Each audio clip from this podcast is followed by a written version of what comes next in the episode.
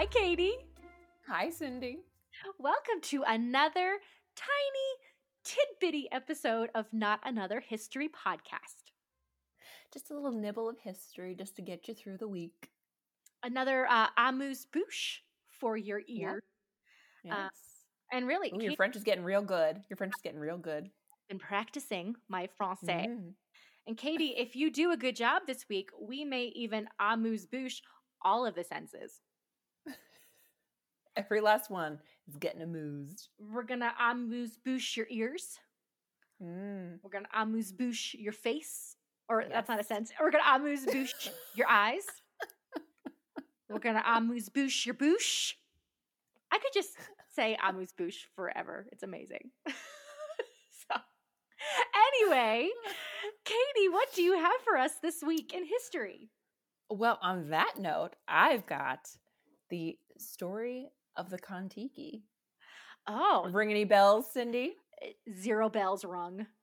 Really? Not a single one over here. I know we've talked about it, though. Right? Like recently? No? Like in the last 10, 15 years, maybe. So maybe not that recent. I'm feeling super old right now. I can't even remember what I had for breakfast, Katie. So what if I say Rapa Nui? No? Nada. Was it all just a fever dream? No? Possibly. Oh.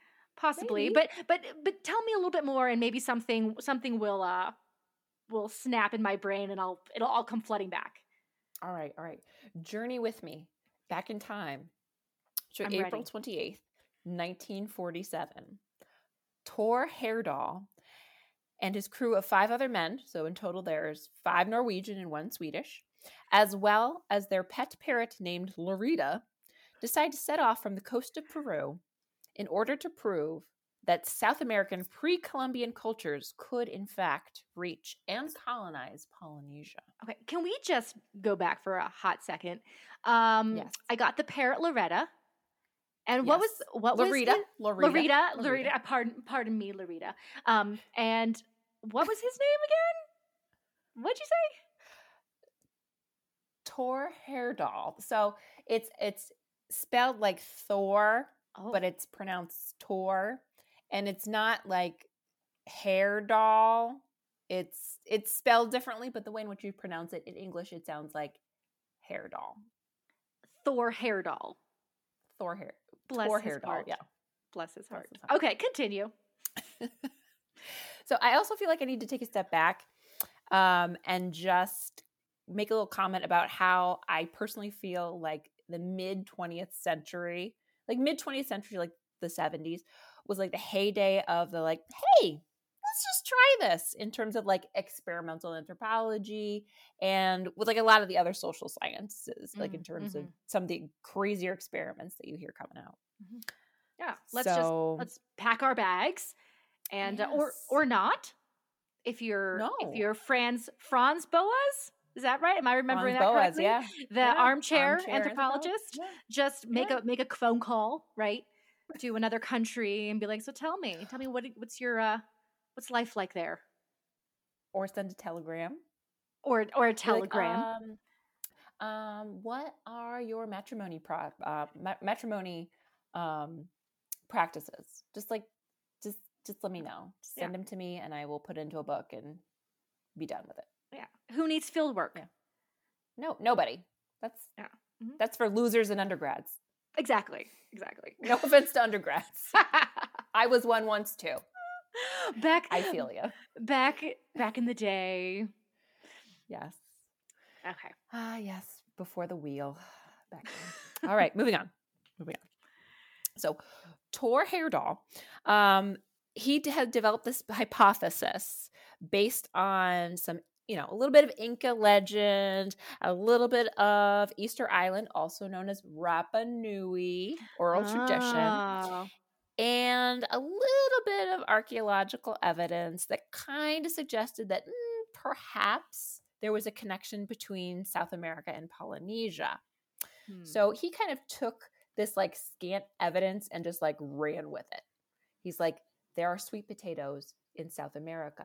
Sweet potatoes are a staple food in Polynesia. Ergo,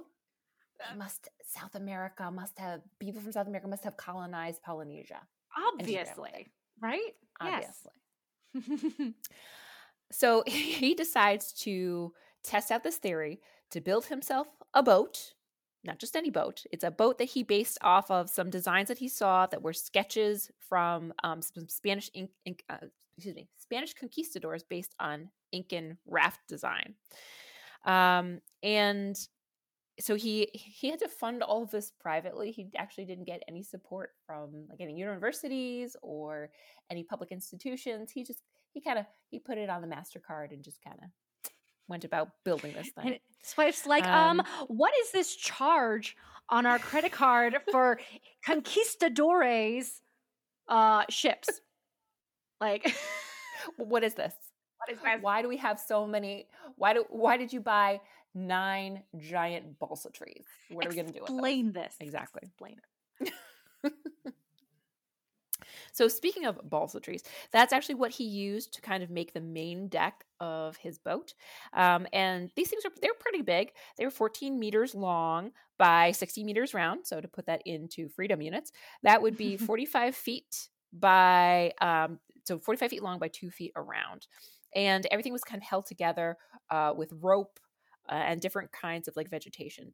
There was no metal that was used to kind of construct this, although he did use kind of a mix of modern techniques and ancient techniques to put this thing together.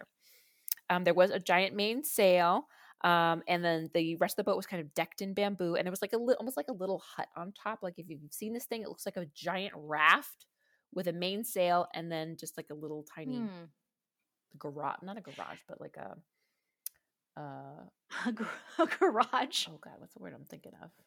Not a garage, like a she shed. It's like his she shed. It's like his little she shed. Yeah, there you go. Yeah. No, I totally. They ended up bringing. They brought their own drinking water, and they stored them in a combination of bamboo rods and then also water cans to kind of see, could you subsist solely on water transported in these bamboo rods, or would you have needed something else? Katie, to kind of prove or disprove that people would be able to survive. Yeah. Yes. You keep saying we. So he found other people who were like, this sounds like a great idea. I have nothing else going on.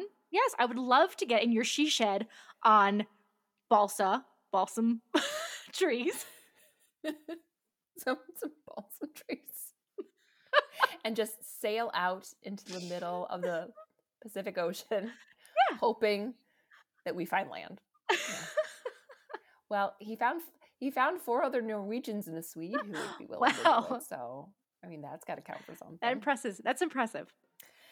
And so what they decided to bring with them included approximately 200 coconuts, sweet potatoes, gourds, and army rations. Just in case things didn't work out so well. I do love that he brought sweet potatoes, because that's kind of the whole basis of his trip, right? It was how did they get sweet potatoes? So I got to bring my sweet potatoes along. Exactly. Got to bring them along for the ride. And they did catch fish while on this expedition as well. The one thing that they did not bring with them was any means to kind of steer their raft. And instead they just kind of allowed the currents just take them where it may take them. So was that part of that drift theory, or was that an oops? No, that was drift theory. Okay. Although perhaps, they forgot it, and then he was like, you know what? Yeah, we're going to call that drift theory. Yes. I didn't. I meant to do the drift theory. Sven didn't forget to put in a wheel. Damn it, Sven. So as I mentioned, on April 28th, 1947, they ended up getting towed out to sea just because the port where they were pulling out of was very busy. And this was just to prevent them from, getting run over by a barge or anything like that. And their trip was largely uneventful, with the exception of in July 2nd, there was what we call, or we mean scientists call, a rogue wave. It's essentially just, you know, the sea is calm and then this just enormous wave comes out of nowhere. In their case, it was actually three waves, one after another. The boat was drenched, but it didn't capsize or anything. And then the rest of their trip was largely peaceful. Bet you really regret forgetting that steering wheel spin. Yeah, exactly. The rudder. So they were able to actually find land July 30th. They landed on the atoll of Pukapuka, but they continued on with their trip. And on August 4th, which was the 97th day of their trip, they actually reached the Angatau atoll, which is a whole series of islands. And they continued on with their trip until August 7th, when they unfortunately hit a reef and were stranded briefly until they were able to be saved by some locals. Oh, no. Yeah. So, I mean, oh, yay that they got saved, but. So overall, you know, Heyerdahl's, his expedition was considered ultimately a success because he was able to prove, you know, this trip is possible. You could do it. However, there's an overwhelming body of genetic, linguistic, and physical evidence that really does not support his theory. And today it's been pretty much completely discounted. There's no one believes this kind of east to west migration theory. It's all west to east. Although, very interestingly, there is some genetic evidence that suggests that there was some migration from mainland South America to Rapa Nui or Easter Island, just based on some of the DNA of the descendants on that island. So, Thor Heyerdahl, good job giving it a go, but ultimately your theory was bunk. I mean, I have to admire his balls. Yes. That did not come out right. I admire people who demonstrate balls. That's not even better. But it's what a cool thing for him and his buddies to do. That's what I'm trying to say.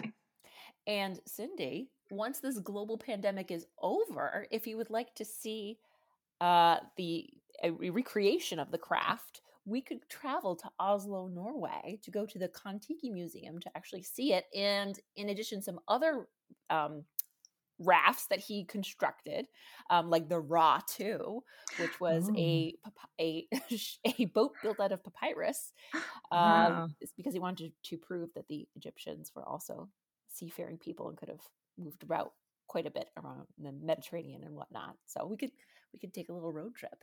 You're on, Katie. Oh, sounds good. Let's do it. Speaking of road trip, so speaking of Kon-Tiki, this reminded me of. And I'm a little bit embarrassed to say this, but for my honeymoon, my husband talked me into going on to a Kon-Tiki tour. And I know for us as Americans, like that doesn't really mean anything, but a Kon-Tiki tour is an Australian tour company. And it's for like, if you're over 35, you can't go on these trips. So it's essentially just like, it's like a package trip where you do a lot of drinking and you stay in a lot of cheap hotels, but you travel quite a bit. And, you know, from Kon-Tiki, I learned an Australian drinking game that I feel like needs to spread further. Like I feel like we as Americans should institute it. It's called Slap the Gange. Would you like to learn how to play? Let's play Slap the Gange. So if you've ever had a beautiful box of wine, you'll know that on the inside, it's like a plastic wineskin, essentially. Mm-hmm. So apparently the Australians refer to this as the gange. And what you do is that you attach it to a laundry line. But in Australia, instead of just having just a straight, you know, two stakes and then like a perpendicular string in between, they have the one that's shaped more like a spider web. And so what you do is you clothespin this thing, the gange, to the laundry line, and you have people form a circle around it, and you spin it like the Wheel of Fortune. And whoever it lands in front of, you have to like drink out of it. Oh no, excuse me, you have to slap it, and then if it doesn't break, you drink from it, and then repeat this process. But because the plastic is so thick, it doesn't matter how many times you slap it; it's never going to break. So that is what I learned on my I family. Thought that sounds very romantic. Yes. And I also thought you were implying we were going to play it right now. And I was like, God. Oh, shoot. I left my clothespins and my clothesline and the inside of my wine box. I left that outside. So, but I mean, cultural exchange is so valuable and so wonderful. You know, I learned so much on totally. That. Yes. Yes. Thank you for sharing that.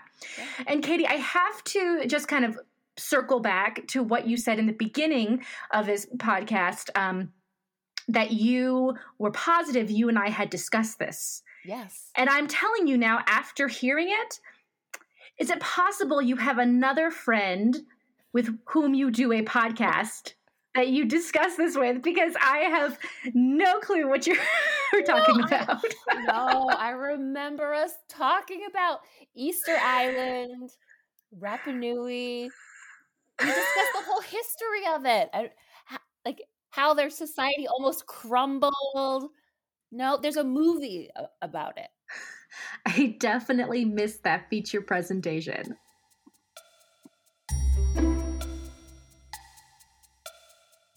Thanks so much for listening. Don't forget, if you have a favorite story in history you want to share with us, or if we made some horrible mistake in our retelling of history, be sure to slide into our DMs at @anotherhistorypodcast, or send us an email at notanotherhistory@gmail.com. Can't wait to hear from you.